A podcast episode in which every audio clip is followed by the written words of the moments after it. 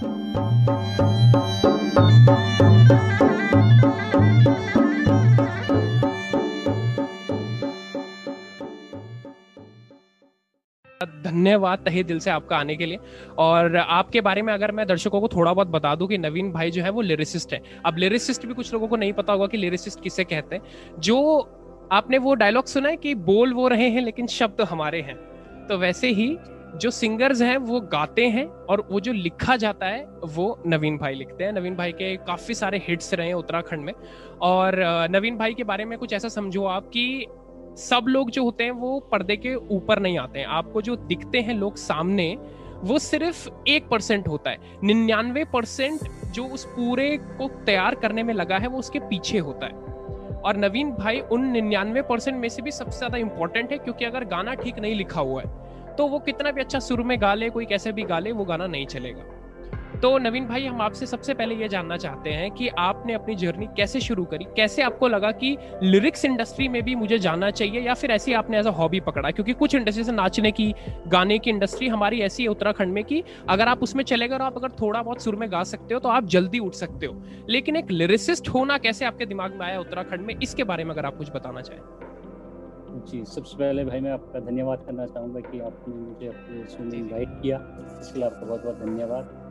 और लिरिक्स की मैंने स्टार्ट की थी 2017 से। और जैसा कि मैंने कहा, हर किसी की लाइफ में कुछ कहानियाँ होती हैं, आपकी लाइफ में भी कुछ हुआ होगा और हर किसी की लाइफ में कुछ ना कुछ होता है। तो फिर मैंने वहाँ से कुछ अपने इमोशंस होते हैं और कुछ ऑब्जर्वेशन होती है अपने आसपास। जैसे मैं कुछ आपकी अगर कहानी सुन लूँ या किसी और की सुन लूँ, तो बस वहाँ से मैंने पोइट्रीज और शायरियाँ लिखी थी और वो लोगों को काफ़ी कनेक्ट कर गई। आप गूगल में भी अगर इंस्टाग्राम पर देख सकते हैं शायरियाँ। तो फिर वहाँ से मैंने सोचा कि क्यों ना एक गाना बनाया जाए, और फिर ऐसे करके अपॉर्चुनिटी मिली एक। और जब मैंने अच्छा लिखा तो फिर वही होता है कि आपको खुद ही आगे से जितने भी बड़े बड़े सेलिब्रिटीज होंगे, आप कोई भी हो, आपको कॉल करते हैं, डीएम्स करते हैं, एंड देन वहाँ से फिर ये स्टार्ट हुआ लिखना। एंड लास्ट ईयर मेरा फर्स्ट सॉन्ग आया था 2020 में, महाशिवरात्रि के दिन। तो मैं ये मानता हूँ कि सब कुछ महादेव की ब्लेसिंग है, वहाँ से स्टार्ट हुआ और जर्नी कंटिन्यू है। एंड आई होप अभी काफ़ी कुछ ऐसे प्रोजेक्ट्स हैं कि जिनको सुन के मतलब लोग कहेंगे कि लोगों की ही दिल की बातें होंगी, बट मैं अपने जरिए उनको बताने की कोशिश करूंगा। ये तो हो गया ग्लैमरस साइड, जहाँ पे कि आपको काम मिल रहा है और बहुत अच्छी तरीके से सब कुछ हो रहा है। मैं आपसे जानना चाहता हूँ, बीइंग अ लिरिसिस्ट कितना डिफिकल्ट है उत्तराखंड में या बहुत ईजी है, क्या कहना चाहोगे आप? मेरे हिसाब से काफ़ी डिफिकल्ट है, क्योंकि होता ये है कि लिरिसिस्ट को उतना कोई नहीं जानता है।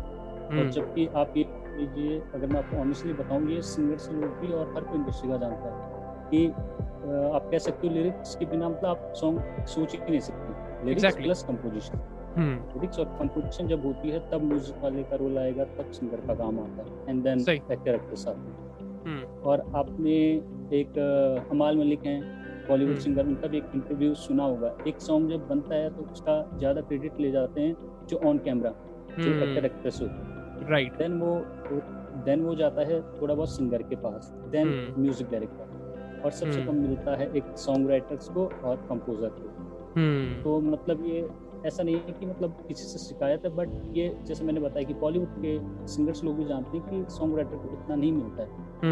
बट मेरा आपने अभी देखा होगा, मतलब मैं ये नहीं कहता हूँ कि मुझे सब लोग जानते हैं, बट मुझे काफ़ी लोग जानते हैं। मतलब लोगों को पता है कि कोई मॉडर्न टाइम में उत्तराखंड में कोई लिख रहा है।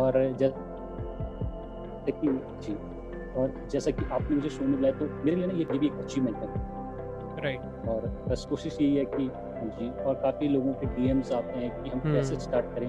तो जो आपने बात करी डिफिकल्टीज ये है कि कोई कैसे आपके काम को जानेगा यहाँ पे।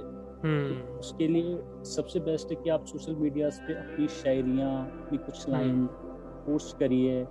और जैसे कि मुझे भी लोग पूछते हैं तो मैं अपना सारा नॉलेज बताता हूँ कि कोशिश यही करना चाहिए कि मैं खुद की लाइफ का जो मैंने खुद फील किया है तब एक बेहतरीन सॉन्ग बनता है। अगर मैं काल्पनिक चीजें लिखूंगा तो फिर लोग ना वो कनेक्ट नहीं कर पाते। जी, आपने अगर श्रावण महीना सुना होगा या आपने दुआ कहके लगी, ये सब जो खुद मैंने जिस तरीके से मतलब मैंने सावन मंथ को एंजॉय किया, वो सब चीजें मैंने लिखी। क्योंकि सावन में काफ़ी लोग ये होते हैं कि प्राकृतिक चीज़ों की तुलना करते हैं, तो अगर मैं भी वही कर दूंगा तो फिर वो सेम हो गया। तो मैंने वहीं पर ये किया कि किस तरीके से मैंने सावन को देखा है या मेरे साथ कौन कौन से लोग थे, बस उसी तरीके से गाना बन के बस ऐसा ही। तो ऑब्जर्वेशन स्किल्स बहुत अच्छी होनी चाहिए अगर आप लिरिक्स या किसी पोएट्री इंडस्ट्री में जाना चाहते हैं, आपको ऑब्जर्व करना आना चाहिए चीज़ों को अच्छी तरीके से। अच्छा, दोनों चीजों में से क्या जरूरी है? ऑब्जर्वेशन स्किल ज्यादा होना जरूरी है या फिर जो मैं देख रहा हूँ उसको शब्दों में पिरो पाऊं? दोनों में से क्या ज्यादा जरूरी होता है? ये प्रोजेक्ट टू प्रोजेक्ट डिपेंड करता है। कई बार ये होता है कि आपको टॉपिक दे दिया जाता है तो वहाँ पे अच्छा। आपको ये कि अकॉर्डिंग टू सिचुएशन शब्दों को पिरोना है। ऑब्जर्वेशन ऐसी आ जाती है कि जैसे मैंने कहा बहुत सारी कहानियां ऐसी होंगी जो आपके पास मुझसे भी ज्यादा अच्छी भी होंगी, चाहे वो लव से हम ले लें, ब्रेकअप से हम ले लें, कुछ भी हो सकता है। वो हो सकता है कि मुझसे ज़्यादा इंटरेस्टिंग आपकी स्टोरी हो। ठीक, तो सॉन्ग राइटर का वही एक काम होता है कि जो आपकी फीलिंग है उसे मैं कैसे मतलब एक रिदमिक उसमें बना दूँ ताकि वो इजीली कनेक्ट कर पाए लोगों को। इस तरीके से दोनों चीज़ें इम्पोर्टेंट है, ऑब्जर्वेशन भी और शब्दों को मतलब फिर होना एट अ मोमेंट। पूरा सॉन्ग जो हमें मिलता है लास्ट में, इस पूरे का फ्लो कैसे होता है? मतलब आपके पास कोई आता है कि मेरा ये थीम है, ये टॉपिक है, इस पे एक गाना लिख दो, या फिर आप बोलते हो कि मेरे पास ये 6 पड़े हुए हैं सॉन्ग्स तो इनमें से आपको ये गा सकते हो? ये किस वे में होता है और उसके बाद क्या स्टेप होते हैं एज अ लिरिसिस्ट, अगर आप बता सके? हाँ जी, ये काफ़ी सही सवाल आपने पूछा है। तो इसमें ये होता है कि ना ये डिपेंड करता है हर किसी के लिखने के पैटर्न पे। बहुत सारे लिरिसिस्ट होते हैं कि ड्राफ्ट में गाने रखते हैं कि जो मैंने लिख दिया, कभी मेरे मन में आया, मैंने उसको ड्राफ्ट में रख दिया। एंड जैसे कि आपने कहा कि मैंने किसी को कह दिया कि यार मेरे पास 6 गाने हैं, आपको ये सभी गाने। दूसरा वे होता है लिखने का कि मुझे एट अ मोमेंट किसी ने सिचुएशन दे दी, किसी ने टॉपिक बता दिया, तो तब लिखना होता है। तो मैं इसमें फॉलो करता हूँ दूसरा वाला पैटर्न, मुझे एट अ मोमेंट जब कोई सिचुएशन देता है तो मैं तब लिखता हूँ। जैसे एग्जाम्पल के लिए अगर एग्जाम्पल के लिए आप सॉन्ग मैंने ले लोगे तो आशीष भैया और मेरा डिस्कशन हुआ कि ऐसा करते हैं कि उन्होंने कहा कि सावन के मंथ में गाना होना चाहिए जिसमें कि हम कुछ सावन से कंपेरिजन करें। तो ये वाकई उन्होंने टॉपिक दिया, देन मैं उसको लिखने बैठूंगा। और अब लिखने के बाद बहुत सारे लिरिसिस्ट होते हैं कि खाली लिख दिया और दे दिया, उसको मतलब कंपोज या उसका एक मीटर सेट नहीं होता। बट मेरा ये है कि जब ये आप कह सकते हो कि लकीली ऊपर वाले की ब्लेसिंग्स हैं कि जब मैं लिखना चालू करता हूँ तो साथ ही साथ में मेरे माइंड में एक धुन बन जाती है। मतलब मुझे कभी पता नहीं है कैसे होता है, बट लकीली बहुत अच्छी बात है, ये ऊपर वाले की देन है कि जैसे मैं लिखता हूँ तो मेरे मन में धुन बनती है। बहुत माँ सरस्वती का आशीर्वाद है आपके साथ, बहुत अच्छी बात है। जी बिल्कुल जी। तो इसलिए मेरे गानों पे कोई चेंजेस भी नहीं होते हैं, जैसे मैं जो लिख देता हूँ और एक बेसिक मीटर दे दिया तो देन तब म्यूजिक डायरेक्टर अपने हिसाब से उसको कंपोज करके और उसका अच्छा सा म्यूजिक बना के एंड देन आगे का काम होता है। जी अच्छा, मैं आपसे एग्जैक्ट अमाउंट नहीं जानना चाह रहा हूँ, लेकिन कुछ एक आप रफ एस्टिमेट अगर दे सकें कि एक गाने पे आप कमाते कैसे हैं, क्योंकि काफ़ी सारे लोग जो पोएट्री शायरी म्यूजिक इंडस्ट्री के होंगे वो आपको देखेंगे, तो हो सकता है कोई आना चाह रहा हो। तो क्या आप रॉयल्टी से कमाते हो कि गाना चल गया उसके बाद आपको पैसा मिलेगा, या आपको पैसा पहले मिल जाता है कि गाना लिख दिया इतना पैसा आपका फाइनल है, या फिर गाने के हिसाब से मिलता है? किस बेसिस पे कमाई होती है यहाँ पे? यहाँ पे अगर मैं एज ए सॉन्ग राइटर की बात करूँ तो यहाँ पे हमें मतलब गाने लिखने पे पैसे मिल जाते हैं। रॉयल्टी मतलब उसका हमसे भी लेना देना नहीं है, वो गाना 20 मिलियन चले जाए या कितना भी चले जाए तो रॉयल्टी आई थिंक चैनल्स वाले रखते होंगे। हमें मतलब ये है कि एक मिल जाता है मतलब अच्छा खासा अमाउंट। अच्छा, आपको एक बेसिक पे पहले मिल जाता है? हाँ जी, और ऐसा नहीं है कि हम ये कहेंगे कि उत्तराखंड इंडस्ट्री में हर कोई गाना आपको पेड मिलता है। आपको कुछ गाने पेड मिलते हैं, कुछ आपकी कोलैबोरेशन होती है, तो अच्छा। इस तरीके से मतलब आप मैं यही कहूँगा हर किसी को कि जो भी न्यू एस्पायरिंग राइटर्स हैं, मुझे डीएम्स भी आते हैं वो लड़के और लड़कियों के कि आपके तरीके का कैसे लिखें या आप हमें बताओ कैसे आगे अप्रोच करते हैं। तो मैं बस ये कहना चाहता हूँ कि यहाँ पे ऐसा नहीं है कि आप ये सोचोगे कि मैंने उत्तराखंड में लिख दिया तो अब मेरी लाइफ सेट है, ऐसा नहीं है। तो आपको इसको पैरेलली किसी चीज़ के साथ लेके चलना होगा। जैसे कि मैं सॉफ्टवेयर इंजीनियर हूँ तो इसको पैरेलली लेके चल रहा हूँ इस तरीके। और जैसे मैंने बताया मेरे लिए मतलब ये कि काफ़ी इमोशंस हैं और फीलिंग्स हैं, तो मेरे लिए मतलब ऐसा नहीं होता है कि खाली गाने पैसों में लिखने होते हैं। अगर आप मेरे प्रोड्यूसर्स और जैसे मैंने जिनके साथ काम किया बहुत अच्छी अच्छी टीम है, जैसे संकल्प पुराण की टीम है, अनिल सर और कैरा सर, वो काफ़ी अच्छे प्रोड्यूसर हैं, उनका अच्छा सपोर्ट करते हैं। बट मेरा ऐसा नहीं कि खाली पैसों में लिखना होता है, काफ़ी नए आर्टिस्ट हैं अभी जिनके साथ मेरे गाने आएंगे, मैंने बिल्कुल फ्री में लिखे क्योंकि उनका बजट नहीं है। और मेरे लिए ये मैटर नहीं करता कि मैं किसी स्टेब्लिश आर्टिस्ट के लिए लिखूँ या किसी नए के लिए लिखूँ। मुझे मतलब ये होता है कि मैं जिसके लिए लिखूँ अच्छा लिखूँ। और अच्छा आप कह सकते हो कि लास्ट 1 ईयर में अभी मेरे 8 से 10 गाने रिलीज हुए इस साल भी। अगर मैं अभी आपको आज की तारीख में बताऊं, आज की 12 तारीख में, तो अभी बैक एंड में 6 से 7 गाने बन रहे हैं। मतलब मुझे खुद पता नहीं है कि क्या पता एक ही महीने में गाने आ रहे हैं। बहुत खूब। अच्छा, मैं चाहूँगा कि आप अपने कुछ हिट्स बता दें फटाफट लोगों को, क्योंकि मुझे ऐसा लग रहा है ना, मतलब लोगों को पता होना चाहिए कि इसके पीछे नवीन भाई हैं। तो मैं चाहता हूँ कि आप बता दें जो लोगों ने सुने हुए हैं, क्योंकि कई गाने ऐसे भी हो सकते हैं जो अंडरडॉग हो, मतलब लोगों को इतना ऊपर ना आए हो, तो आप अगर बता सकें तो बहुत अच्छा हो जाएगा। अगर मैं हिट सॉन्ग की बात करूंगा तो दुआ के किल लगी है, वो आई थिंक काफी लोगों ने सुना है, उसके 7 लाख सुपर व्यूज हैं जी। और एक ख्यालों में तू, वो भी आशीष भाई ने गाया, बहुत अच्छा। और एक आया था तेरा नखरा, देखी उसमें लकीली मुझे चांस मिला, मीना राणा मैम जी ने और आशीष भाई ने साथ में गाया, बहुत खूब। और जी अल्मोड़ा बाजार में रुहान भाई के साथ मैंने उसको थोड़ा सा लिखा था जी, भी 2 मिलियन के आसपास व्यूज हैं। और अभी लेटेस्ट 3 महीना तो है, अच्छा 3 महीना तो एकदम वाह, क्या बात है। वो तो दिल को छू रहा है वो गाना, बहुत बहुत। मुझे पर्सनली वो सब में से आप अगर पूछोगे जो अभी आपका लेटेस्ट वाला है, ये मुझे बहुत बहुत अच्छा लगा है, बहुत पसंद आया मुझे ये गाना, बहुत बहुत खूबसूरती से लिखा हुआ है। अच्छा, अब मैं आपसे ये पूछता हूँ कि हमारे इंडस्ट्री में ना लोग क्या करते हैं, जब एज अ सिंगर बनने आते हैं तो उनको लगता है कि किसी तरीके से अगर बजट कम किया जाए तो हम खुद ही लिख देते हैं, जरूरत ही नहीं लिरिसिस्ट की, हम खुद ही एक गाना बना देंगे, उसको गा देंगे, थोड़ा ऑटो ट्यून कर देंगे, बन गया गाना। पहाड़ियों को चाहिए बीट्स डांस करने के लिए, म्यूजिक कौन सुन रहा है, वो ऐसे ही बना देते हैं। तो ये आपको लगता है कि सही है, मतलब एक जो सिंगर है वही अगर लिरिक्स लिखते या जो हो रहा है वो आपको सही लगता है, या आप इस पर क्या कहना चाहेंगे, आपका क्या विचार है इस पर? मैं ये कहना चाहूँगा हर किसी का ना एक जॉनर होता है। अब जैसे मुझे काफ़ी लोग कहते हैं कि आप एक्टिंग भी करिए, तो अब मैं सोचूंगा कि मैं सॉन्ग राइटर हूँ और मैं एक्टिंग में भी आ जाऊँ, तो कहीं ना कहीं मतलब ये ओवर कॉन्फिडेंस, या मैं कह सकता हूँ या तो मैं उसमें प्रोफेशनली स्किल्ड हूँ, मुझे पता है कि मुझे बिल्कुल बारीकियाँ आती हैं, तो ड्रॉइंग तो मैं कर सकता हूँ। बट अगर आपको लगता है कि यार मुझसे अच्छा ये काम कोई दूसरा कर सकता है, और दूसरे मतलब इसमें ऑलरेडी लाइंड अप हैं जिनका मतलब काम अप्रिशिएट हो रहा है ऑडियंस के मतलब द्वारा, तो मुझे लगता है कि आपको उसको प्रेफर करना चाहिए। क्योंकि अब जैसे कि आप इंटरव्यू लेते हैं तो सोचता होगा कि यार इंटरव्यू लेना बड़ा इजी है, लेकिन वो आप जानते हो कि एक स्किल है कि किस तरीके से क्वेश्चंस पूछना, राइट। तो यही होता है कि हर किसी का एक जॉनर है। हम मतलब मैं ये नहीं सोच सकता हूँ कि कल के दिन मैं भी दीपक भाई की जगह जाके सबके इंटरव्यू लूँ, आप जी, क्योंकि ये हर किसी की अपनी अपनी कला होती है, राइट। हमें उसकी रिस्पेक्ट करनी चाहिए, और जो उसका सही कंटेंडर हो, बिना किसी नेपोटिज्म के, बिना किसी फेवरेटिज्म के आगे बनना चाहिए जी। जी, तो आपने कभी सोचा है, अब ये क्वेश्चन अदरवाइज मैं पूछ रहा हूँ, आपने कभी सोचा है कि मैं लिरिक्स तो अच्छे लिखता ही हूँ तो एक गाना भी निकाल देता हूँ अपना, थोड़ा गाना सीख लेता हूँ, कभी म्यूजिक इंडस्ट्री में एज अ सिंगर आने का आपने सोचा?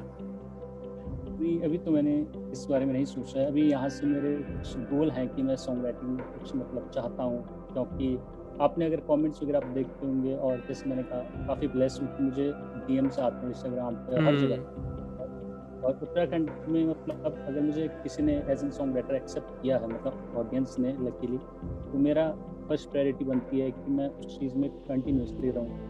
और जैसे कि मैंने कहा मेरी कोशिश है कि कुछ नेशनल लेवल पे मतलब काम चल रहा है, और बहुत जल्द हो सके तो बॉलीवुड में और आपको मतलब सुनने को मिलेंगे गाने। वाह वाह वाह, तो बहुत खूब कोशिश की जी। हम मेरी तो पूरी विशेष है नवीन भाई, मैं अगली बार जब आपका इंटरव्यू लूँ तो बॉलीवुड क्या, आप एकदम पूरे इंडिया में छाए हो उस समय पे, और बहुत बहुत खूब काम करें, हमारे उत्तराखंड का नाम रोशन करें। और जैसे ही अगर आपका कोई गाना भी आता है ना उत्तराखंड इंडस्ट्री में, तो जो आपको कमेंट नीचे मिल जाते हैं ना, वो आपकी चमक है जो उस गाने में भी दिख जाती है कि यार ये किसने लिखा है, इतना बढ़िया लिखा हुआ है। तो जो काम है ना वो हम लोग तो सराह रहे हैं, और आगे जाके पूरा देश भी सराहेगा, बहुत अच्छा काम कर रहे हैं। और हमारी दुआएं कि आप जो कह रहे हैं वो हो जाए, और हम तो चाह रहे हैं जल्दी हो, दोबारा बुलाएं नवीन भाई को कि अब आप बताइए बॉलीवुड में कैसा चल रहा है।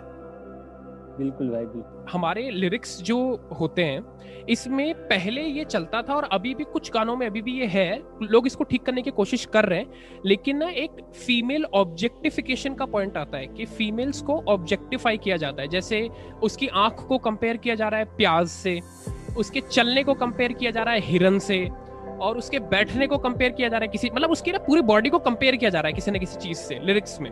ये उत्तराखंड म्यूजिक में गानों में तो बहुत रहा है, इस पे आपके क्या विचार है, या फिर ठीक है मतलब थोड़ा रिदमिक करने के लिए सही है ये चीज?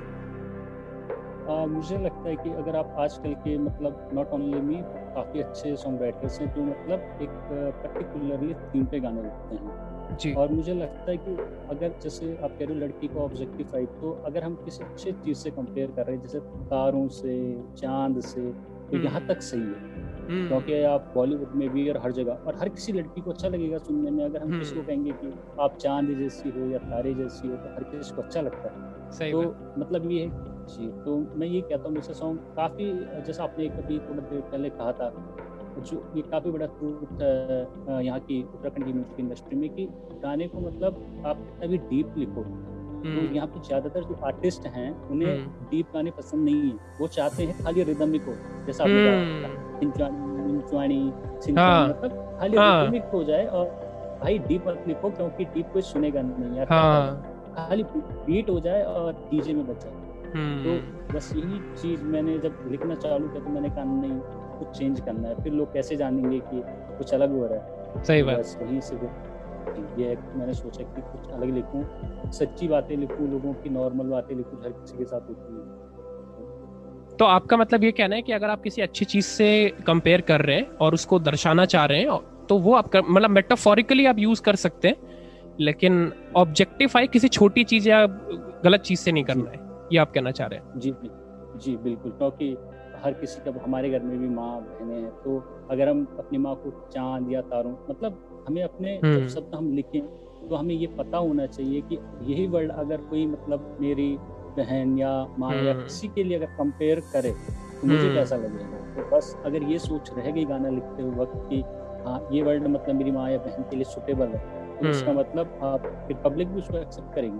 बट जैसा आपने कहा कि हम किसी छोटी चीजों से या खाली गाना बनाने के लिए कुछ भी रिदमिक करना, वो सही नहीं है।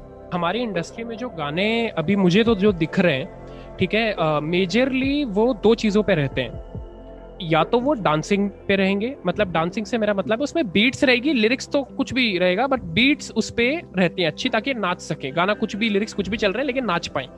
तो या तो डांस के लिए होगा म्यूजिक जो 10 मिनट 12 मिनट का गाना ही चल रहा है वो, और दूसरा जो होगा वो होगा लड़की पे होगा या तो प्यार मोहब्बत पे होगा। ऐसे गाने जो कि उत्तराखंड के ऊपर हैं, किसी जैसे नेगी जी जब लिखते थे तो उनके जो गाने थे वो एक थीम पे, एक टॉपिक पे होते थे, जैसे उत्तराखंड की ब्यूटी अगर कहीं दिखा रहे हैं या फिर कोई सीन वो दर्शा रहे हैं कि एक लड़का जो है वो शहर में नौकरी करने आया है तो उसको किस टाइप की दिक्कत आ रही है, उसको गाने में पिरोया, शब्दों में पिरोया, तो इस टाइप की चीज़ें उस समय थी। तो अब आपको लग रहा है क्या कि ये कम हो रहा है? आपको जो मैं बोल रहा हूँ आप इस बात पे एग्री करते हैं कि नहीं, और आपको क्या लगता है कि और जॉनरे क्या क्या हो सकते हैं जो लिरिसिस्ट को और गाने आने चाहिए उत्तराखंड में? मुझे लगता है कि हर एक टॉपिक को कवर करना चाहिए। जैसे मैं आपको सबसे एक बेसिक एग्जांपल देता हूँ, जैसा कि आपने, जैसे हमारी शादियाँ होती हैं पहाड़ों में, यहाँ पे हरियाणवी गाने बजते हैं, यहाँ पे पंजाबी गाने भी बजते हैं, लेकिन आपने कभी किसी पहाड़ी शादी में तेलुगु, मलयालमी या तमिल गाना नहीं सुना होता, क्योंकि हम हरियाणवी और पंजाबी को इसलिए समझते हैं क्योंकि वहाँ पे थोड़ा बहुत हिंदी यूज होती है। और मॉडर्न टाइम में अगर आप सुनोगे तो गुरु रंधावा, जानी वी प्रात, ये लोग ज्यादा चलते हैं। क्यों? क्योंकि सिंपल पंजाबी है। अब एक गाना आप ले लोगे एग्जाम्पल के लिए, फिलहाल 1 बिलियन व्यूज है उस पर, जानी वी प्रात का। वो गाना पंजाबी चैनल से रिलीज हुआ है, उसमें काफी 1-2 वर्ड पंजाबी होंगे, बाकी पूरा गाना हिंदी है। किसी और कहूँ सही बात, किसी और कहूँ फिलहाल तेरा हो जाए।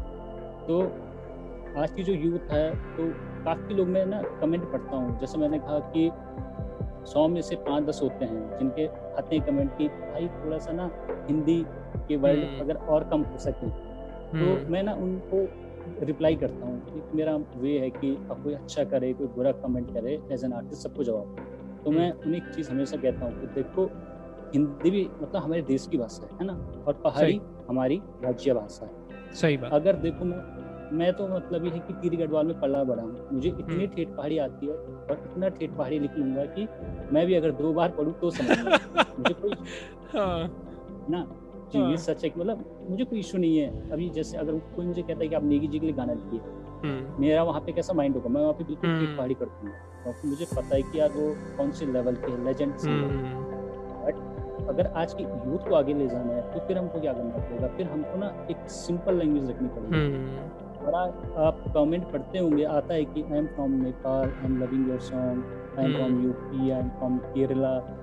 और आप बिलीव नहीं करोगे भाई, अभी 1.5 मंथ पहले मेरा एक इंटरव्यू हुआ था इंटरनेशनल यूएसए के कुछ लोगों के साथ, तो उन्होंने अप्रिशिएट किए थे मेरे गाने। और जब मैंने उन्हें उनकी ट्रांसलेशन करके बताई तो उन्होंने कहा कि ये हमको मतलब ऐसा लग रहा है कि जब हम अपने स्कूल कॉलेज में किसी का हाथ पकड़ के घूमते थे वो बातें याद आ रही हैं। वाह। तो वहाँ पे मैंने उनको कुछ बाबा केदारनाथ की फोटो में दिखाई, कुछ स्नोफॉल दिखाया, मतलब वो जानना मेरे बारे में चाहते थे। बट मैं जैसा मैंने कहा कि मैं एज एन सॉन्ग राइटर मुझे अपना पूरा उत्तराखंड आगे लेके जाना है। तो सही बात। तो यही है कि पुरानी चीजें भी रहनी चाहिए और नई चीजों में मेरे हिसाब से ये है कि हमें पता होना चाहिए मैं क्या लिख रहा हूँ। ऐसा ना हो कि कुछ भी नहीं लिख सकते हैं, कि जैसा कि कुछ भी रिदमिक के लिए कुछ नहीं। बाकी ये हमारी प्रायोरिटी हम उत्तराखंड भी आगे करें, बट उसके लिए हर कोई आगे कर सकता है। ये जरूरी नहीं कि कोई इंटरटेनमेंट पे आगे करे। अगर आप सबसे बेस्ट एग्जांपल लोगे, आप किसी को भी इंडिया के किसी कोने में पूछ लेना, गढ़वाल के मतलब उत्तराखंड के सोल्जर्स और होटेलियर वर्ल्ड वाइड फेमस है। सही।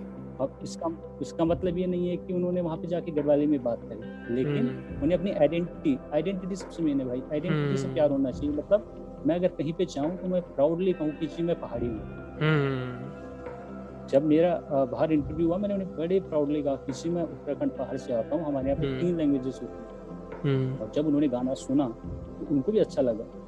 तो इस तरीके से है कि आप उत्तराखंड को ऐसा नहीं कि खाली इंटरटेनमेंट के जरिए, लेकिन आप होटेलियर भी उससे आगे सपोर्ट कर सकता है, आप इंजीनियर हो, बस आपको अपनी आइडेंटिटी से प्यार होना चाहिए। आइडेंटिटी को साथ लेके चलो, प्राउडली कहो कि जी मैं उत्तराखंडी पहाड़ी हूँ। नहीं तो आप आजकल अगर आप अपने आसपास ही देखोगे बहुत सारे रिलेटिव्स हैं, बच्चे लोग गढ़वाली बोलने में शर्माते हैं, कुमाऊनी बोलने में शर्माते हैं, और गाने के नीचे आप बहुत सारे मैंने देखे कमेंट कर देंगे नेगी जी जैसा नहीं मतलब समझ मतलब लिखा है, या नेगी जी जैसा कोई नहीं गा रहा है। मतलब आजकल की यूथ को डीमोटिवेट काफी लोग करते हैं। मैं तो लकीली मतलब जैसे मैंने कहा कि मुझे काफी अच्छा रिस्पॉन्स मिलता है, बट मैंने कहा कि इंडिविजुअली ग्रो होना कोई सही बात नहीं है। अगर आपको पूरा उत्तराखंड आगे लेके जाना है तो फिर ऑडियंस का सपोर्ट भी चाहिए और आर्टिस्ट का भी ये रिस्पॉन्सिबिलिटी बनती है कि मैं ऐसा लिखूं कि जो मतलब वैल्यूएबल हो, कुछ फालतू का ना हो। जी जी। अच्छा, एज ए लिरिसिस्ट आप जब गाना लिख के भेज देते हैं तो उसके बाद आपका काम खत्म हो जाता है। अब उसमें फिर कंपोजिंग होगी, उसमें जो गाना गाने वाला है वो गाना गाएगा, फिर डांसिंग वगैरह आगे की चीज़ें फिर उसमें जोड़ी जाती हैं। तो आपको क्या ये लगता है कि आपने अगर एक अच्छा कंटेंट लिख के दे दिया, लेकिन उसके बाद अगर उसको खराब कर दिया जाए, आपने एक गाना अच्छा लिख के दे दिया लेकिन उसने पूरा ऑटो ट्यून कर दिया, आप सिंगर ही था ही नहीं, उनको सिंगिंग ही नहीं आती, तो कहीं ना कहीं आपको ही नहीं लगता कि इस पे कुछ होना चाहिए, इस पे कोई चेक होना चाहिए या फिर कुछ ऐसी चीज़ होनी चाहिए कि मतलब आप इसको पकड़ते कैसे हैं? ये देखो अगर ये चीज़ गलत है ये तो समझ में आ रहा है ऑब्वियसली, तो इस चीज़ का आप ध्यान कैसे रखते हैं कि मेरा गाना जहाँ जा रहा है वो उतने बखूबी से निभाया जाए? अब कोई अगर और लिरिसिस्ट होता वो कुछ भी लिख रहा है तो उसको फर्क नहीं पड़ता, उसने लिखा, पैसे लिए, अपना काम खत्म। लेकिन आप जैसे मैं समझ पा रहा हूँ एक अपने एक पर्सपेक्टिव लेके चल रहे हो, आपके दिमाग में एक गेम है कि मुझे ऐसा करना है और यहाँ पहुंचना है, टारगेट्स है, तो उसके आपके गाने अच्छे आने चाहिए, अच्छे आएंगे तो वो पूरा अच्छा होगा तभी अच्छे आएंगे। तो इसका आप ध्यान कैसे रखते हैं कि आगे जाने के बाद भी वो उतने बखूबी से ही निभाया जाए? इसमें मैं सबसे पहले क्या करता हूँ कि अगर मैं पर्सनली अपनी बात करूँ और मैं अगर कोई नया जैसे सॉन्ग राइटर जैसे बताए पूछते भी हैं कि कैसे ये चीज़ें कमी होती हैं, तो जो मैं पर्सनली करता हूँ कि जो एस्टेब्लिश आर्टिस्ट हैं, जैसे मुझे पता है कि आशीष भाई ऐसे गाते हैं, रुहान भाई ऐसे गाते हैं, कृष्णा मैम ऐसे गाती है, या कल नेगी सर जो कि अगर मौका मिल जाए कि ऐसा गाते हैं, तो फिर तो मुझे मतलब इसकी कोई चिंता नहीं होती है। फिर मुझे पता है कि अगर मैंने जिस तरीके से लिखा है तो सामने वाला भी बखूबी निभा देगा। एक ट्रस्ट आपको करना पड़ेगा। बट मैं न्यू आर्टिस्ट के साथ क्या करता हूँ, जैसे मैंने लिख दिया तो मैं तब तक गाना फाइनल नहीं करता हूँ जब तक मैंने उसको फाइनल मिक्स एंड मास्टरिंग के बाद सुन नहीं लिया। और यहाँ पे भी काफ़ी सॉन्ग राइटर्स होते हैं, मैंने सुना है, बताते नहीं आर्टिस्ट की भाई वो ऐसा करते हैं कि पैसे लेते हैं, बोलते हैं यार जैसा बनाना है बना ले और कोई दिक्कत नहीं, हमारे पैसे दे दे। बट मेरा ये नहीं रहा, अगर मैंने मेरी बराबर मेहनत लगती है, मैं किस टेबलिस के लिए लिखूँ तो तब मैं ये कह सकता हूँ मेरी कम मेहनत है, मैंने लिख के दे दिया, वो समझदार है, समझ जाते हैं। लेकिन जब मैं न्यू के लिए लिखता हूँ तो मैं हमेशा उन्हें कहता हूँ कि देखो एक महीने की जगह 2 महीने लगता है, मुझे कोई इशू नहीं है। मैं तो आप ये मान लो हार्डली आप किसी भी सिंगर को पूछते जिनके साथ मैंने काम किया, मैं 1 दिन या 2 दिन में गाना लिख के दे देता हूँ, क्योंकि मुझे उस जॉनर में रहना पड़ता है। जैसे किसी ने कहा कि लव लिखना है तो मैं एक जॉनर सेट करता हूँ दिमाग का, और वो लकीली है कि मतलब जैसे ब्लेसिंग है, मैं 1 या 2 दिन में हार्डली लिख लेता हूँ। तो नए आर्टिस्ट को मैं हमेशा यही बोलता हूँ कि वहाँ पे जैसे आपने पूछा ना कि मतलब वो जस्टिफाई कर रहा है लिरिक्स को, तो वहाँ पे मैं अभी मतलब बहुत से नए आर्टिस्ट को आप बिलीव नहीं करोगे 3-3, 4-4 बार उन्होंने मुझे गा के भेज दिया। मैं उन्हें कहता हूँ कि जब तक मुझे प्रोनाउंसिएशन सही नहीं सुनाई दी इसे फाइनल नहीं करूँगा। तो वो जाते हैं, मेहनत करते हैं, फिर जब मुझे अच्छा लगता है तो मैं बोलता हूँ। अच्छा, जो बड़े लेबल्स हैं, चैनल्स हैं हमारे उत्तराखंड के, किसी तरीके का एक्सप्लॉयटेशन या फिर कुछ ऐसा देखने को मिलता है कंपोजर्स और लिरिसिस्ट के बीच में? मतलब इससे मेरा मतलब है स्पेसिफिकली कि जैसे काम करवा लिया, पैसा नहीं दिया, अभी दे देंगे, पैसा लटका दिया, या फिर काम बस ले लिया और आपने जैसे भी लिखा, वो जो जस्टिफिकेशन की हमने बात की जस्ट अभी इससे पहले, वो नहीं करने दिया कि नहीं अब हो गया ना तुम्हारा काम, अब बाहर रहो इससे। तो ऐसा कुछ एक्सप्लॉयटेशन है या फिर बहुत अच्छा काम है, मिलजुल के हो रहा है काम? ये आपने बहुत सही सवाल पूछा भाई कि यहाँ पे जो उत्तराखंड में, अगर मैं आपको ऑनेस्टली बताऊँ तो हम सभी जानते हैं अपने एक सेंट्रलाइज्ड चैनल्स नहीं है। अगर मैं फॉर एन एग्जांपल अगर मैं अपना नाम ले लेता हूँ, मैं किसी आर्टिस्ट का नाम ले रहा हूँ, अगर मैं ठीक है नब्बू का अपना यूट्यूब चैनल है, नब्बू ने अपना एक गाना रिलीज किया, ठीक, नब्बू चाहता है कि लोग मेरा गाना देखें, ठीक, लेकिन मैं दूसरे का गाना शेयर नहीं करना चाहता। तो अब जैसे एस्टेब्लिश्ड आर्टिस्ट आप देखोगे, चलो वो तो एस्टेब्लिश्ड है, उनका अपना यूट्यूब चैनल है, वहाँ पे समझ आता है। बट आजकल हर कोई मतलब जैसा आपने कहा कि कुछ भी लिख के कुछ भी बनाओ और यार अपना YouTube चैनल बना के डाल देते हैं गाने कि कुछ भी उसका मतलब एक मीनिंग नहीं है गाने का और डाल दिया। आपके लोग मेहनत करके आते हैं, बट अगर आप ज्यादा गाने चेक करोगे तो 100 में से आपको 90 ऐसे मिलेंगे कि ये सोच के कि यार बस डाल दो, चले ना चले कोई वो नहीं है, सेंस नहीं है गाने के पीछे। तो मैं ये चाहता हूँ कि यूनिटी होनी चाहिए सबसे पहले तो हर आर्टिस्ट में, चाहे मैं हूँ और मैं अगर मैं कंपोजर्स करूँ, म्यूजिक डायरेक्टर हूँ, क्योंकि अगर कंपटीशन मान के हम चलेंगे कि मेरा इससे कंपटीशन है या इसका मुझसे है तो फिर तो ग्रो नहीं होगा। इंडिविजुअली आप देख लेना पिछले कितने सालों से चल रहा है, आप एज एन इंडस्ट्री ग्रो नहीं करोगे। एज एन इंडस्ट्री अगर आपको ग्रो करना है तो आर्टिस्ट को भी मिल के रहना है और फिर ऑडियंस को भी सपोर्टिव होना पड़ेगा, समझना पड़ेगा कि मॉडर्न टाइम के साथ कुछ चीज़ें मॉडर्नाइज करनी पड़ती हैं और इसी तरीके से चीज़ें आगे जा सकती हैं। तो जी, तो आप कहना चाह रहे हैं कि कहीं ना कहीं एक मतलब सब लोग एक दूसरे को एकजुट होकर सपोर्ट नहीं करते हैं, वो चाहते हैं कि अगर मेरा है तो मेरा ही उठेगा, तुम नीचे ही रहो। अच्छा, और अगर मेरा है और मेरा ही उठेगा तो जो मेरे साथ पीछे लोग जुड़े हुए हैं, जो बैक स्टेज काम कर रहे हैं, लिरिसिस्ट, कंपोजर, उनके साथ क्या किसी तरीके का एक्सप्लॉयटेशन होता है कि पैसे अभी दे देंगे, अभी गाना तो चलने दो, ऐसा कुछ? मेरे साथ तो ऐसा नहीं हुआ है। मेरे साथ तो मतलब सॉन्ग से पहले जो कुछ डील होती है और शायद रिलीज से पहले ही, मतलब जितने मैंने पेड प्रोजेक्ट्स किए, मैं मतलब मैं ऑनेस्टली कह रहा हूँ मैंने सारे पेड प्रोजेक्ट्स नहीं किए, बट जितने मैंने किए हैं मुझे सबकी पेमेंट मतलब टाइम टू टाइम मिल गई है और बाकी मैंने कभी ऐसा फील नहीं किया। ठीक, तो अगर कोई नया बच्चा उत्तराखंड का, जो कि क्योंकि मुझे पता है उत्तराखंड में बहुत लोग हैं जो पोइट्री लिखते हैं, शायरी लिखते हैं, तो अगर कोई लड़का या लड़की इस फील्ड में आना चाहता है तो अपना करियर शुरू कैसे करें, आप उसके लिए क्या कहना चाहेंगे? जी, मुझे जैसे मैंने बताया मुझे ना डीएम्स आते हैं, लड़कों के भी आते हैं, लड़कियों के भी आते हैं कि आपके तरीके का कैसे लिखते। तो मैं हमेशा ना ये कहता हूँ कि देखो अगर आप किसी को कॉपी करके लिखोगे ना तो फिर वो बात नहीं है ना, क्योंकि लिखो हमेशा वो जो खुद का फील किया हुआ। और अपने बात की स्टार्ट की, तो स्टार्ट करने के लिए ऐसा जरूरी नहीं है कि हर कोई ये सोचे कि मुझे धोखा मिले या मेरा प्यार करना जरूरी है, जबरदस्ती जाके धोखा लेके आए कि चलो तब तो लिखूंगा। हाँ जी। तो ये मतलब एक जरूरी चीज़ नहीं है और ये मतलब आपको धीरे धीरे खुद आ जाती है। स्टार्ट करने का ये सबसे बेस्ट तरीका है कि अपना लाइफ का अगर कुछ आप पहले 2-4 लाइनें शायरियाँ लिखो, तब उसको बढ़ा के पोइट्री लिखो और ऑब्जर्वेशन करो, अपने दोस्तों की कहानियाँ जानो, किसी के बारे में सुनो। और एक सबसे बेस्ट मैं तरीका बताऊंगा उत्तराखंड के आर्टिस्ट को, जो मुझे न्यू लोग ना काफ़ी मैसेजेस करते हैं, तो इस वीडियो के थ्रू सभी जान लेंगे। सबसे बेस्ट तरीका लिखने का जब आप बिल्कुल स्टार्ट करो तो कोई कंपोजिशन पकड़ो। ठीक, हो सकता है कि आपको मेरा गाना अगर पसंद आता है, कोई न्यू राइटर है उसको लगता है कि अब मुझे इसका गाना सौण महीना पसंद आया, तो कोशिश करो कि सौण महीने की कंपोजिशन पे आप अपना क्या लिख सकते हो। इससे आपको क्या पता चलेगा कि रिदम क्या होती है। रिदम का आपको पता चलेगा कि जैसे लाइन बसी पे खत्म हुआ तो दूसरी आएगी, तो इससे आपको ना ये चीजें नॉलेज आती है। इस तरीके से स्टार्ट अगर कोई करे कि पहले शायरियाँ लिखो, 2 लाइनें 4 लाइनें, फिर पोइट्रीज लिखो रिदमिक, कि अगर जैसे कोई वर्ड जहाँ पर ख़त्म है तो दूसरा माँ पा, मतलब कुछ इस तरीके से रिदमिक। एंड देन जब सॉन्ग लिखना चालू करो, अगर आपको कंपोजिशन नहीं आती है तो ये कोई जरूरी नहीं कि हर एक सॉन्ग राइटर को कंपोजिशन आए। अगर आपको नहीं आती है तो आप अगर पोइट्रिक वे में भी लिखोगे तो म्यूजिक वाले कर देते हैं उसे कंपोजिशन, कोई इशू नहीं। बट अगर आप चाहते हो कि यार मेरा एक अच्छा सा मीटर सेट होकर गाना हो, तो फिर कुछ इस तरीके से आप मतलब इंस्पायर हो सकते हो कि यार मुझे ये गढ़वाली गाना अच्छा है, चलो मैं इसमें कुछ लिखने की कोशिश करूँ। इस तरीके से भी सीख सकता है। अच्छा नवीन भाई, आजकल ना ज्यादातर लोग उत्तराखंड के बाहर हैं। मैं अगर ऐसे कंपेयर करूँ तो उत्तराखंड के लोग पलायन कर चुके हैं काफी, तो उससे एक प्रॉब्लम ये आ जाती है कि सब लोगों को गढ़वाली बोलनी नहीं आती है, लेकिन हो सकता है उनका पोएट्री और शायरी में इंटरेस्ट हो। तो सवाल मेरा ये है कि गढ़वाली म्यूजिक इंडस्ट्री में as a lyricist song writer घुसने के लिए क्या गढ़वाली बहुत अच्छी आनी जरूरी है?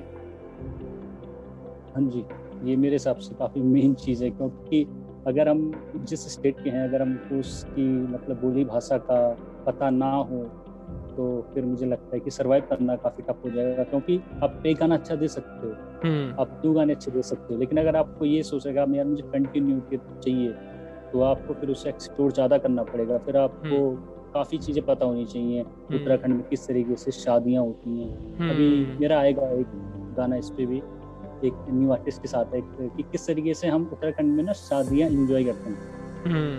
तो ये सबसे मेन है कि अगर आपको गढ़वाल में मतलब अगर आप चाहते हो मुझे कुमाऊनी जौनसारी या कुछ भी लिखना है, उत्तराखंड में एक सॉन्ग राइटर बनना, तो आपको उस लैंग्वेज का अच्छा खासा नॉलेज होना चाहिए ताकि जस्टिफाई कर सको। कल के दिन कोई भी आपको काम दे सकता है, आपकी एक 2 गाने हिट हो गए, और अगर आपने उस मोमेंट में अपॉर्चुनिटी छोड़ दी या आपने कह दिया कि जी नहीं मेरे बस का नहीं होगा, तो हर कोई वहाँ पे आ जाती है। बात तुक्का जो लोग कहते हैं या किस्मत, आप एक तो किस्मत से या तुक्के से सही दे सकते हो, तो अगर आप कंटिन्यू अच्छा देना है तो आपकी मेहनत होती है। और सबसे मेन और माँ पापा और आप कह सकते हो रिलेटिव्स दोस्त, इन सबकी ब्लेसिंग्स होती हैं, तो सब चीज़ें मिलके काम करती हैं। तो राइट, आनी चाहिए जी। और बाय आनी चाहिए आपसे आपका मतलब ये है कि अच्छी आनी चाहिए, मतलब थोड़ी बहुत तो सभी लोगों को आती है और समझ में काफ़ी लोगों को आती है जहाँ तक मैंने एनालिसिस किया है, लेकिन आपको बहुत अच्छी कमांड होनी चाहिए अगर आपको सॉन्ग राइटर या इस इंडस्ट्री में आना है। और सिर्फ लैंग्वेज पे नहीं, आपको कल्चर के बारे में, जैसे शादियाँ कैसे हो रही हैं या आप कहना चाह रहे हैं, या वहाँ पे खाना कैसे खाते हैं, कब कहाँ क्या होता है, नाम क्या होते हैं फेस्टिवल के, हमारे जैसे साल भर में मंथ्स के भी हमारे अलग नाम होते हैं तो उनको क्या बोलते हैं, तो ये आपको इन डेप्थ पता होना चाहिए।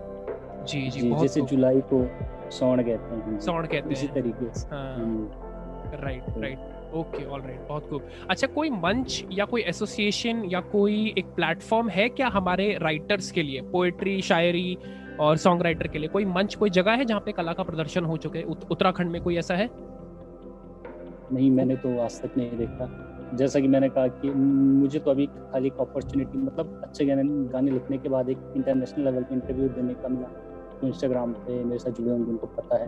बाकी एक आपने मुझे अपॉर्चुनिटी दी कि अगर मतलब किसी ने मेरे काम को सराहा, तो ये भी मेरे लिए बहुत बड़ी अप्रिसिएशन है। तो बट वैसे जैसा कि आपने कहा इतना यहाँ पे मुझे नहीं लगता कोई पोएट्रीज और शायरीज और सॉन्ग राइटर्स को कोई इतना मतलब वैल्यू है यहाँ पे, इतना है नहीं। यहाँ पे आप देख सकते हो सिंगर्स को और जो एक्टर एक्ट्रेस है उनको भी नहीं है। काम करके हमको पहले लगता था कि यार कैसी लाइफ होगी अब पता चलता है। नॉर्मल लाइफ है, आप यहाँ पे अपने आप को ये नहीं कह सकते मैं सेलिब्रिटी, आप एक नॉर्मल हो और रहने भी नॉर्मली चाहिए, बिल्कुल डाउन पर रहना चाहिए। ऐसा कुछ नहीं है कि मैं सोचूं कि मैंने सॉन्ग्स लिख लिए तो मैं कोई सेलिब्रिटी हूँ, ऐसा कुछ नहीं होता है या कोई सिंगर है, सबकी नॉर्मल लाइफ चलती है यहाँ पे। क्योंकि जैसा मैंने कहा वो नहीं है ना सेंट्रलाइज कॉन्टेक्ट नहीं है किसी के पास, सेंट्रलाइज यूट्यूब चैनल्स होते हैं जैसे टी सीरीज और सोनी म्यूजिक है, जी म्यूजिक है, देन आप लोग सोच सकते हो कि यार इसकी लाइफ में कुछ होगा। यहाँ तो आपको पता है ज़्यादातर आर्टिस्ट खुद इन्वेस्ट करते हैं, उसके बाद व्यूज भी बड़ी मुश्किल यहाँ पे आते हैं। यहाँ पे आपको पता है 1 मिलियन आना मतलब आपने बहुत ही बड़ा सुपर हिट लिखी है, 100 मिलियन से आप कंपेयर कर सकते हो अपना गाना बॉलीवुड। तो यहाँ पे ऐसा कोई मंच यहाँ पे है नहीं।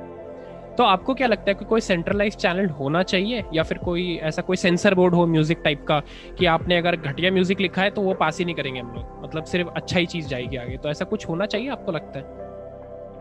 जी बिल्कुल भाई, मुझे लगता है ऐसा होना चाहिए और इसकी मुझे लगता है रिस्पॉन्सिबिलिटी उत्तराखंड की गवर्नमेंट को लेनी चाहिए। कि मैंने सुना है कि यहाँ उत्तराखंड में भी शायद तो लोग कहते हैं कि संगीत और प्रौद्योगिकी कुछ मतलब है एक डिपार्टमेंट, तो फिर उसकी ये रिस्पॉन्सिबिलिटी बनती है कि आप मतलब आपको उस लेवल का काम करना पड़ेगा, आपको देखना पड़ेगा कि कौन उत्तराखंड में अच्छा काम कर रहा है, आपको इसको सपोर्ट करना पड़ेगा। आप अगर कोई भी है, मैं पॉलिटिकली बात तो नहीं करूंगा, बट अगर कोई किसी भी डिपार्टमेंट का मंत्री है उसकी रिस्पॉन्सिबिलिटी बनती है कि आपको ढूंढना पड़ेगा, आपको प्रतियोगिताएं करानी पड़ेंगी, या आप गाने सुनते हो आप कुछ अवार्ड रख सकते हो जिससे मोटिवेशन बढ़े, लोग इस लाइन में आए। क्योंकि आप भाई ये मान लीजिए, मुझे जहाँ तक लगता है अगर जैसा अभी आजकल के टाइम पे चल रहा है, आप ये मान लो आज से मतलब ज़्यादा से ज़्यादा 30-40 साल बाद आप देखोगे कि हमारी लैंग्वेज बिल्कुल खत्म हो जाएगी, चाहे वो कुमाऊनी हो, गढ़वाली हो, जौनसारी हो, सब बिल्कुल खत्म हो जाएंगे। तो इसके लिए गवर्नमेंट का सबसे पहला रोल बनता है, इनिशिएटिव लेना पड़ेगा, आपको सेंट्रलाइज्ड चैनल निकालने पड़ेंगे और आपको पता चल ही जाता है आपको काम की ऑडियंस किसको सपोर्ट कर रही है। आप एक ग्रुप बना सकते हो कि यार ये अच्छे सॉन्ग राइटर्स हैं, इन्हें भी ग्रुप में रख दो, जो थोड़ा सा वैसा लिख रहे हैं उनको बी में रखो, एक ग्रेड होनी चाहिए और फिर आप पास करो कि यार देखो भाई ये सॉन्ग है, इसका ये मीनिंग जा रहा है तो इसको आप रोक दो, या इसको भाई ये सही है हम इसको पास करते हैं। सेंसर बोर्ड है नवीन भाई हमारा उत्तराखंड का, हमारा कोई सेंसर बोर्ड है या फिर हमें इंडिया वाले सेंट्रल जो सेंसर बोर्ड है वहां से लेना पड़ता है? आपको इसके बारे में कोई जानकारी है? उत्तराखंड का कुछ है सेंसर बोर्ड गानों के लिए, एंटरटेनमेंट के लिए? गानों के लिए तो मुझे पता नहीं, गाने तो आपने अभी बीच में देखे होंगे कंट्रोवर्शियल आ जाते हैं, मुझे तो नहीं लगता है कि वो सेंसर बोर्ड के पास जाते होंगे। तो वही वाला सीन है, यहाँ पे कोई भी बना सकता है, कोई इशू नहीं है। आपके पास अगर पैसे हैं तो आप ये समझिए कि आप सिंगर भी हैं, आप सॉन्ग राइटर भी हैं, आप एक्टर भी हैं, राइट, आपको कोई नहीं रोकेगा। तो आपको लगता है ऐसा सेंसर बोर्ड टाइप का कुछ होना चाहिए कि अगर आप एक लेवल क्वालिटी का मैच नहीं कर रहे हो तो ये गाना नहीं जाएगा आगे? हाँ जी, हाँ जी, बिल्कुल होना चाहिए भाई। कि जैसे मैंने कहा कि काफ़ी सारे मैसेजेस होते हैं जो यूथ में या पब्लिक में काफ़ी ना दंगा फसाद हो जाता है आपस में ही, उत्तराखंड के भाई लोग या जो पब्लिक है वो लड़ पड़ती है, या कोई कम्युनिटी है किसी को हर्ट हो जाता है। तो ये इसीलिए हो रहा है क्योंकि हर किसी को पता है ना, जो मैंने कहा जैसे कोई न्यू आर्टिस्ट हैं जो एस्टेब्लिश्ड है उसको तो अपनी सीमाएं पता है कि यार मेरी बाउंडेशन है, मुझे इससे ऊपर नहीं जाना। जो न्यू है वो सोचता है कि अब वायरल करना है तो कुछ ऐसा लिख दो या कुछ ऐसा कर दो कि कम से कम सीखने में चढ़ जाए। तो ये आपने बहुत सही मतलब यहाँ से एक क्वेश्चन पूछा है, होना चाहिए सेंसर बोर्ड, होना चाहिए जो पास करे कि यार क्या लिखा जा रहा है या किस तरीके की वीडियोस बनाई जा रही हैं, उस सब पे तो होना चाहिए। कि अगर कुछ बिल्कुल ही मतलब ऐसा हो रहा है कि लेवल मतलब कुछ ये लगता है कि हमारे स्टेट का नाम यहाँ पे गलत जाएगा या किसी कम्युनिटी का कोई भी हो जाएगा, क्योंकि एट द एंड हम तो ह्यूमन है, तो अगर किसी को भी हर्ट होता है तो वो रिस्पॉन्सिबिलिटी है एक आर्टिस्ट की भी कि हम कुछ ऐसा ना लिखें या किसी को हर्ट ना करें। तो ये होना चाहिए सेंसर बोर्ड। राइट। अच्छा, जैसे बहुत कम लोग इन सब चीज़ों के बारे में जानते होंगे कि लेबल्स होती हैं, बड़ी कंपनीज होती हैं, कुछ ऐसा समझ लो, और वो बड़ी कंपनीज पूरा अपना पैसा बजट लगाती हैं और अलग अलग लोग, जैसे कंपोजर अपना फिट देता है काम, लिरिसिस्ट अपना देता है, डांसर अपना देता है, और पूरा खर्चा लेबल उठाती है और उसमें से फिर उस लेबल का भी पैसा बनता है। राइट।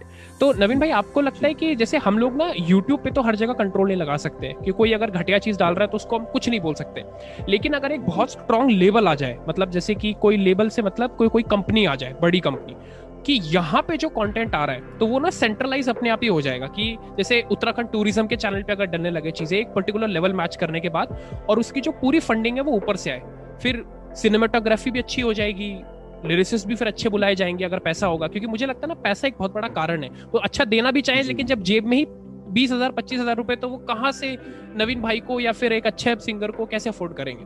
उसके लिए आपको पैसा होना चाहिए। लेकिन अगर फंड ऊपर से आ जाए और अगर आप क्वालिटी कंटेंट बनाए, जैसे पंजाब इंडस्ट्री में लेबल्स काफ़ी अच्छे चलते हैं, साउथ इंडिया में काफ़ी लेबल्स चलते हैं, तो उत्तराखंड में भी आप इस बात पे सहमत है कि हमें कोई लेबल चाहिए, बड़ी हमारे पास एक ऑर्गेनाइजेशन होनी चाहिए? बिल्कुल सही बात है भाई, ये मैं चाहता हूँ कि होना चाहिए, एक सेंट्रलाइज होना चाहिए चैनल जो कि मतलब जैसे कि आपने कहा कि सब लोगों को गाइड करे और एक साथ ग्रोथ भी हो पाएंगे। जब अभी मैंने जैसे कहा कि हमारे गाने, कोई भी गाना सर 100 मिलियन का नहीं होता, तो हाँ, सही बात है, हाँ। एक सेंट्रलाइज्ड होगा तो उसकी पहचान ऑब्वियसली पंजाब के कुछ आर्टिस्ट के साथ भी होगी, उसकी बॉलीवुड के साथ भी होगी, तो वही एक तरीका होता है कि आगे आने का।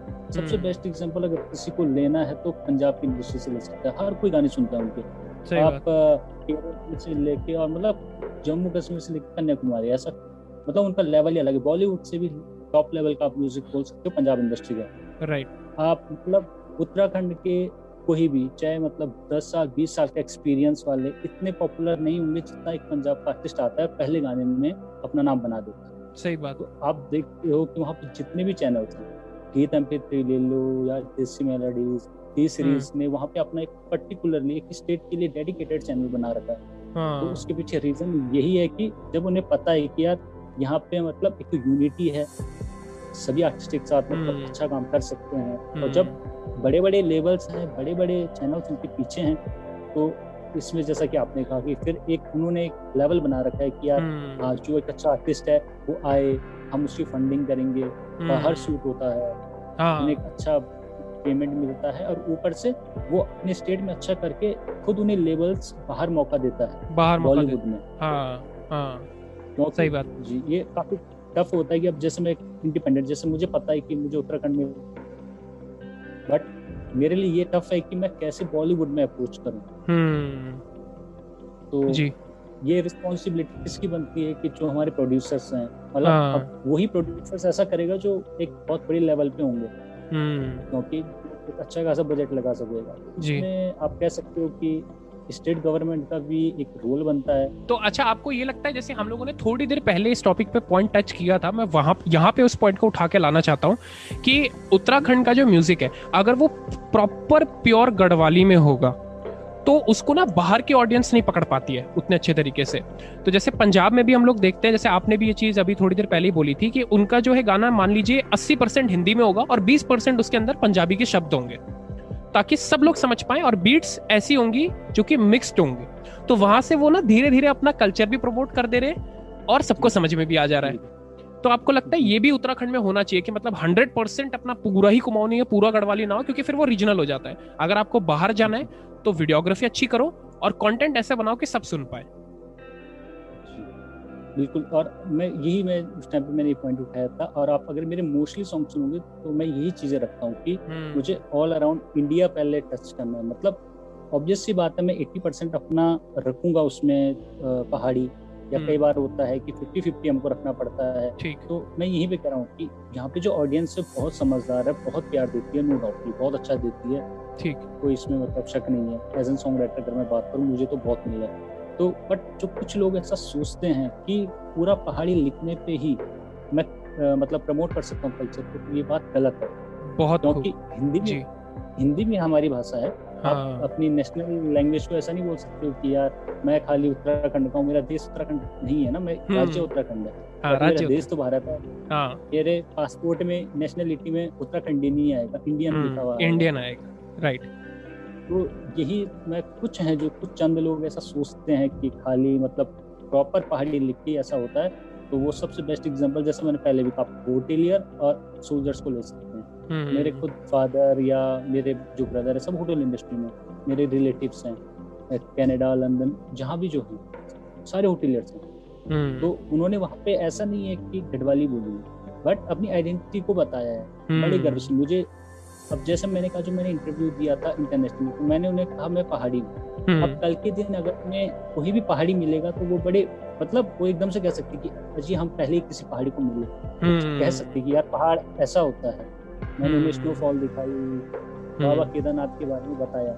तो ऐसा नहीं होता कि अगर मैंने वो होता है ना कि एक पहाड़ी टोपी दी या फतोई पहन दी या लड़की ने गोलाबंद पहन दिया, नथुनी पहन दी तो ही उत्तराखंड प्रमुख होता है, ऐसा नहीं होता। आपको आइडेंटिटी, अगर आपको अपनी आइडेंटिटी से प्यार है तो आप अपने कल्चर को प्रमोट कर सकते हैं। और अगर आपको बहुत अच्छा एग्जाम्पल देखना है तो आप पंजाबी इंडस्ट्री को देखिए, लोग हिंदी पंजाबी मिक्स करते हैं। खुद हमारे उत्तराखंड के लोग भी उनको सुनना पसंद करते हैं, शादियों में बजाते हैं गाने। तो ये चीजें एक्सेप्ट करनी पड़ेंगी कि हमें जितना हो इजी लिखना है, सरल। उत्तराखंड का भी समझे और यूपी का भी समझे। मेरे बहुत सारे फ्रेंड हैं जो कहते हैं कि भाई हम कुछ कुछ वर्ड तेरे पकड़ ले, तो मुझे लगता है कि ये मुझे भी और उत्तराखंड के अगर किसी लोग को मतलब सुनने को मिलता है तो उन्हें भी प्राउड फील करना चाहिए। यही तो कल्चर प्रमोट होता है, जब दूसरे स्टेट के आपको सुने। और अगर मैं बिल्कुल ठेठ पहाड़ी लिख दी तो फिर वो तो ये हो जाएगा कि मेरे उत्तराखंड में तो बहुत खुश हो जाएंगे, बट फिर हम यही घूमते रह जाएंगे फिर उत्तराखंड के अंदर, फिर हमारा बाहर नहीं सुनेंगे। बहुत बाहर सुनाना है तो आपको सरल लैंग्वेज। और ये सही बात है कि हाँ, जेन्युइन वैल्यूएबल, ऐसा नहीं है कि मिक्स के चक्कर में कुछ भी लिख दो। लिखो जेन्युइन, लिखो अच्छा। पहाड़ को भी प्रमोट करना है तो अच्छे तरीके से करो। ये कि हाँ, आप ये कह सकते हो कि सरल लैंग्वेज में आपको तभी इंडस्ट्री आप कह सकते हो आगे बढ़ सकते हो। बहुत खूब, बहुत खूब। अच्छा, मैं और इस पॉइंट को थोड़ा सा क्लियर करना चाह रहा हूँ। जैसे नवीन भाई यहाँ पे कह रहे हैं कि आप पंजाब इंडस्ट्री को देखो, काफी बार ये पॉइंट उठ रहा है। तो ये कहीं भी आप यही चीज आप कह रहे हैं ना, हमें उनको कॉपी नहीं करना है, हमें उनसे इंस्पिरेशन लेनी है कि ऐसा कुछ किया जा सकता है। कॉपी करने को नवीन भाई नहीं कह रहे हैं वो, बल्कि उन्होंने पिछले पॉइंट में भी बोला है कि आपको ओरिजिनल होना है, बल्कि आपको अपने अंदर भी कॉपी नहीं करना है। जी जी जी, मतलब यही है कि लिखने में आपको ऑब्जर्वेशन और इमोशन ये जरूर होना चाहिए, देन आप कुछ अपना एक नया लिख सकते हो। और ये ऑडियंस का भी रिस्पॉन्सिबिलिटी बनती है कि जैसे आप बाहर के स्टेट सॉन्ग्स को सुन के बड़े खुश होते हो, तो आपको ये समझना है कि जब आपका आर्टिस्ट भी थोड़ा बहुत किसी बाहर को सुनाने वाले के लिए लिखे तो आपको एक्सेप्ट करना पड़ेगा और अप्रिशिएट भी करना पड़ेगा। जब ऑडियंस पीछे होगी, क्योंकि बिना ऑडियंस के, मैं आपको सच बताऊं, मैं हूँ या कोई सिंगर है, कोई एक्टर एक्ट्रेस है, कुछ भी नहीं है, बिल्कुल जीरो है अगर आपके पीछे ऑडियंस नहीं है। तो ऑडियंस का सपोर्ट बहुत नेसेसरी है कि अगर आपको आगे ग्रो करना है और सारा कुछ रखना, अगर आपको आगे लेके जाना है। नवीन भाई, आप कैसे लिखते हो? आपका क्या स्टाइल है? कि मतलब जैसे आज गाना लिखना है तो कमरा वमरा बंद, अब मैं 1-2 दिन तक सिर्फ उस जोन में रहूंगा, या फिर आप बाहर चले जाते हो, बस एक्सप्लोर करते हो, ऑब्जर्व करते हो और साथ साथ लिखते रहते हो? क्या स्टाइल होता है, कैसे लिखते हो आप गाने? मेरा बड़ा सिंपल सा स्टाइल है, मैं गाने फोन पे लिखता हूँ। अच्छा। मैं कॉपी पेन का इतना यूज नहीं करता हूँ, बस फोन पे मैं नोट्स होते हैं तो उस पर लिखना चालू करता हूँ। जैसे मैंने कहा कि मैं मोस्टली एट अ मोमेंट लिखना पसंद करता हूँ। ड्राफ्ट में मुझे ऐसे रखना पसंद नहीं होता है, क्योंकि ड्राफ्ट में ये है कि मैं अपने आप को लिमिट में बांध रहा हूँ कि यार मैं क्या पता इससे अच्छा ना लिख पाऊँ। तो वो एक चैलेंज होता है कि अगर आप मुझे कह दो कि यार मुझे इस टॉपिक पे गाना चाहिए 1-2 दिन में, तो वो मेरे लिए एक चैलेंज है कि यार मैं इस टॉपिक पे कैसे न्यू थॉट था अपने।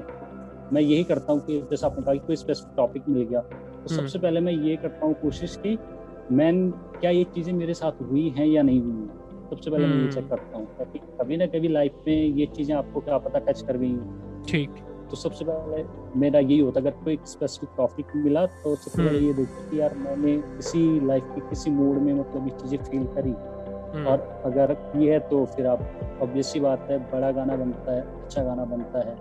नहीं तो फिर मैं ऑब्जर्व करता हूँ, जैसे मैंने कहा, मैंने जैसे आप मेरे बहुत क्लोज फ्रेंड हो तो मेरे पास आपकी कुछ कहानियाँ होंगी, तो मैं उन कहानियों को अपने माइंड में रिमाइंड करके, या कभी आपने कुछ ऐसी बात बोली हो जैसे अभी आपने इंटरव्यू में, उसमें लाइनें पकड़ सकता हूँ। क्योंकि एक साउंड राइटर का ये होता है कि आपने जो बोला उसमें से कुछ मुझे ऐसा लगे कि यार इस पर तो मैं गाना बना सकता हूँ। तो जी, तो हम मतलब ये होता है कि एक आम इंसान की लाइफ से वर्ड उठाते हैं, या ये इसने बोला, इसने एक अच्छी लाइन बोली है, अब इसको पूरा गाना बनाना वो हमारा काम है, किसको मैं गाने का रूप कैसे दे सकता हूँ। तो मैं इस तरीके से, तो मेरा ये पैटर्न है कि इस तरीके से।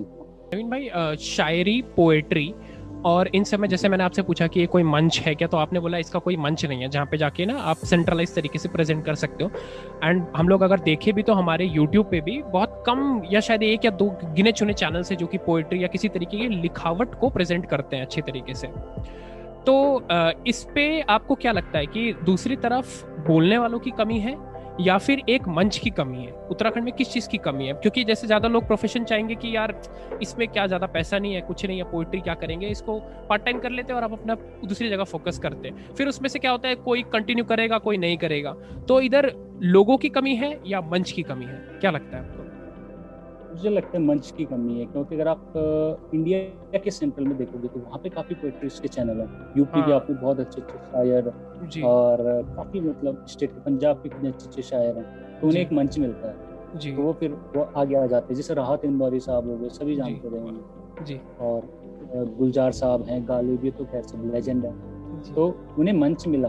बट उत्तराखंड से हमने नहीं सुना होगा कि आपको बहुत ही अच्छा मतलब गया होगा। जैसे कि हम जानते हैं कि जैसे मैं एग्जांपल के लिए नेगी सरस्वती ले सकता हूँ, वो हमें पता है कि वो मतलब गढ़ रत्न है ना, उनके जैसा मतलब मुझे नहीं लगता है कि वो एक लेजेंड है।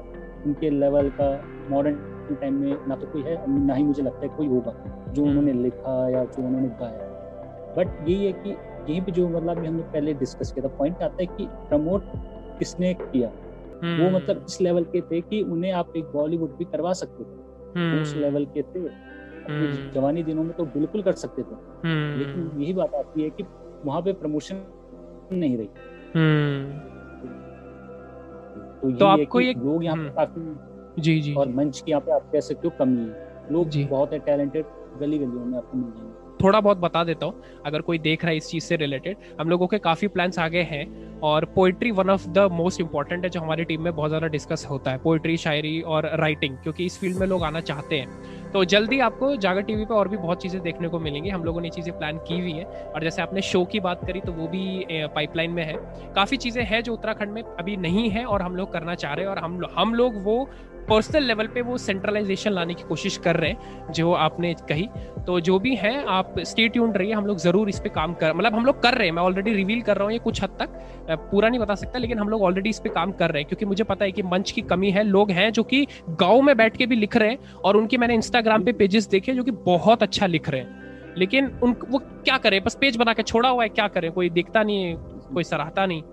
अच्छा, इसमें हमारे जो आपसे मैं ये पूछना चाहूँगा, जो सॉन्ग राइटर्स हैं या फिर जो लिरिसिस्ट हैं, हमारे पास कोई रिकग्निशन है स्टेट की तरफ से या कोई पर्सनल लेवल पे भी, जैसे अवार्ड हो जाते हैं? तो जैसे मैं देखता हूँ सिंगर्स को बहुत सारे अवार्ड मिलते हैं, हमारे पास एक यूका होता है, हमारे जैसे काफ़ी जगह हमारे इवेंट्स होते हैं उत्तराखंड के, तो हमारे सिंगर्स को अवार्ड दिए जाते हैं कि ये गाना बहुत अच्छा रहा।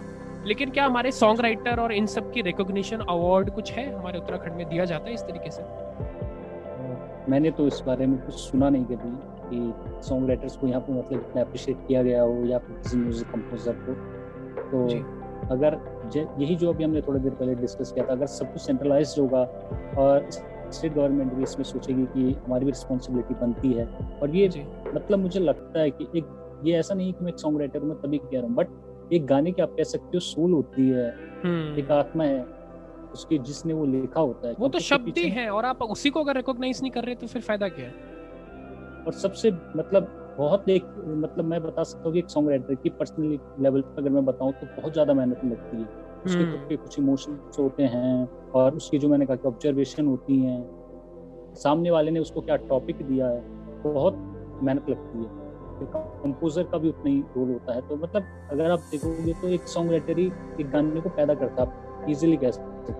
वो लिखेगा नहीं तो आप क्या बनाओगे, केवल क्या गाओगे, आप गाई नहीं सकते। अगर एक गीत ना लिखा जाए और उसके ऊपर एक कंपोजर बनना बने, तो ये है कि जो आपने कहा कि मुझे लगता है सॉन्ग राइटर्स को भी रिकॉग्निशन मिलनी चाहिए और स्टेट गवर्नमेंट की तरफ मिलनी चाहिए। उसके बाद जब स्टेट गवर्नमेंट अच्छा करेगी तो ऑब्वियस सी बात है कि फिर उन्हें मौका मिलेगा कि वो बॉलीवुड में लिख सकेंगे।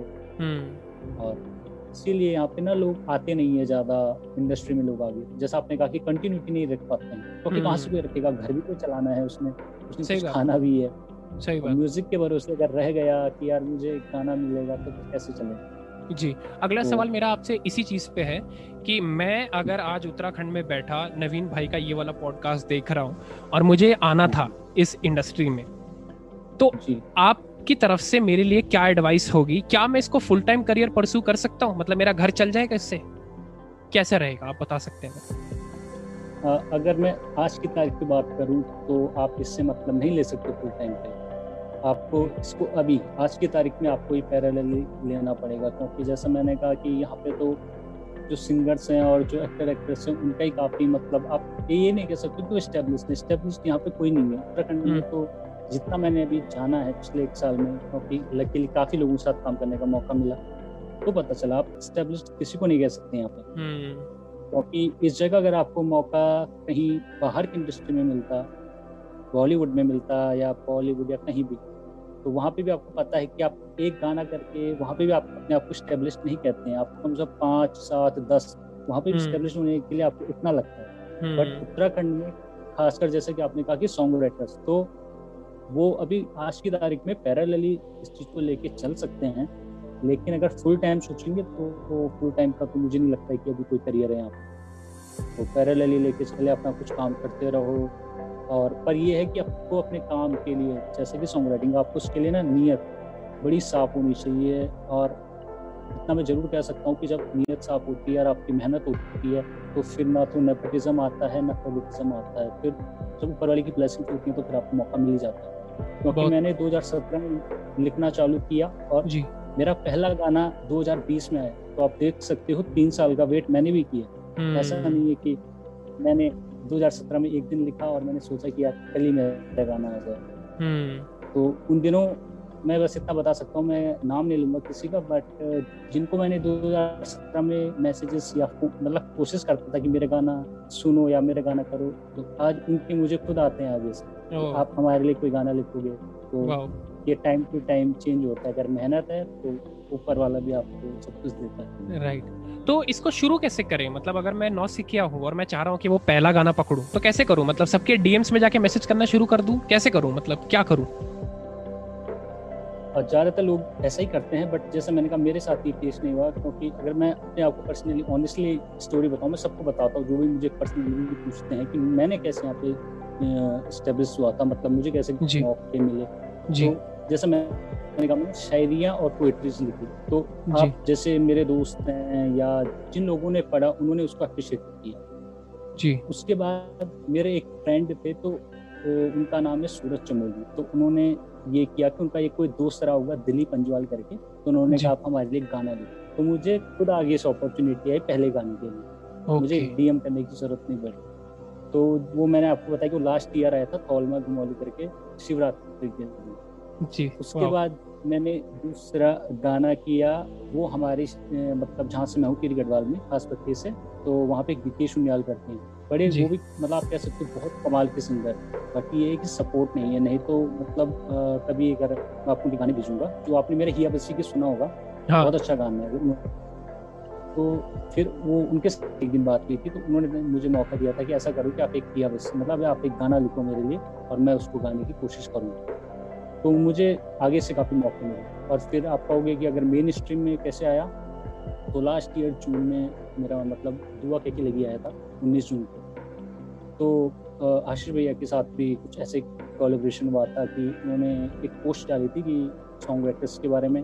देन मेरे कोई रिलेटिव थे, तो उन्होंने उनको बताया कि मेरे मतलब भैया हैं वो अच्छा लिखते हैं। तो जैसे मैंने भैया को 4 लाइनें लिख के और गा के भेजी थी, तो उन्हें बड़ी पसंद आई आशीष भैया ने। तो फिर हमने मतलब लगा लो एक ही दिन में गाना मैंने लिख के कंप्लीट करके दे दिया था, और भाई को इतना पसंद आया कि 10 दिन में गाना बन के और हमने उसे रिलीज कर दिया। और फिर उसको लकीली मतलब मैंने एक्सपेक्ट नहीं किया था कि लोग इतना प्यार करेंगे, बहुत ज़्यादा प्यार मिला। और पर्सनली एक सॉन्ग राइटर वो भी उत्तराखंड का, उसको मतलब लोग हैं और उसको लोग कुछ लोग मतलब हैं इंस्पिरेशन माने, तो बड़ा अच्छा लगता है वहाँ से। अच्छा, आपको ये लगता है कि जैसे फेवरेटिज्म या नेपोटिज्म जैसी कोई चीज़ है इंडस्ट्री में कि मेरे अगर कॉन्टैक्ट में एक है लिरिसिस्ट तो मैं उसी से लिखवाऊंगा, मेरे जान पहचान का एक रिश्तेदारी में निकल गया तो उससे लिखवा लूँगा, मैं किसी और को मौका नहीं दूंगा, तो ऐसा कुछ होता है इंडस्ट्री में आपको लगता है?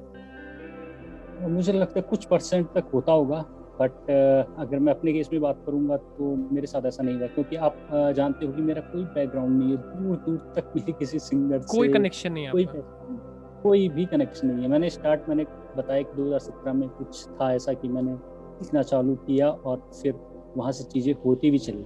बट ये है कुछ परसेंट तक ये होता है, मतलब मैंने देखे, मैं नाम नहीं लूँगा, कुछ बहुत बड़े बड़े यहाँ पे म्यूजिक डायरेक्टर भी हैं, अगर मैं नाम लूँगा तो लोग कहेंगे ऐसा हो ही नहीं सकता है। तो अच्छा अच्छा अच्छा जी ओके जी, तो यहाँ पे ऐसा होता है कि फेवरेटिज्म मतलब एक गुट टाइप का है कि यार ये मेरी टीम है, मैं इसी के साथ काम करूँगा, और चाहे सामने वाला कितना भी अच्छा आर्टिस्ट है, नहीं इसको मौका नहीं दूंगा, मेरे पास मतलब जो है मैं इसी के साथ काम करूंगा, मैं उसके साथ नहीं करूंगा। ऐसा है यहाँ पर कुछ परसेंट है, बाकी अगर आपकी मेहनत अच्छी है और मैंने सबसे बड़ी बात की अगर ऑडियंस आपको पसंद करती है तो फिर ये चीज़ें नहीं आती हैं। मैंने वैसे पर्सनली अगर कोई कहेगा तो मैंने फिर नहीं की जी, बट होता है। कॉन्टेंट के साथ कंपेरिजन मत करो कभी भी, कंटेंट आपका बिल्कुल अच्छा होना चाहिए, मेहनत से आपको लिखना है।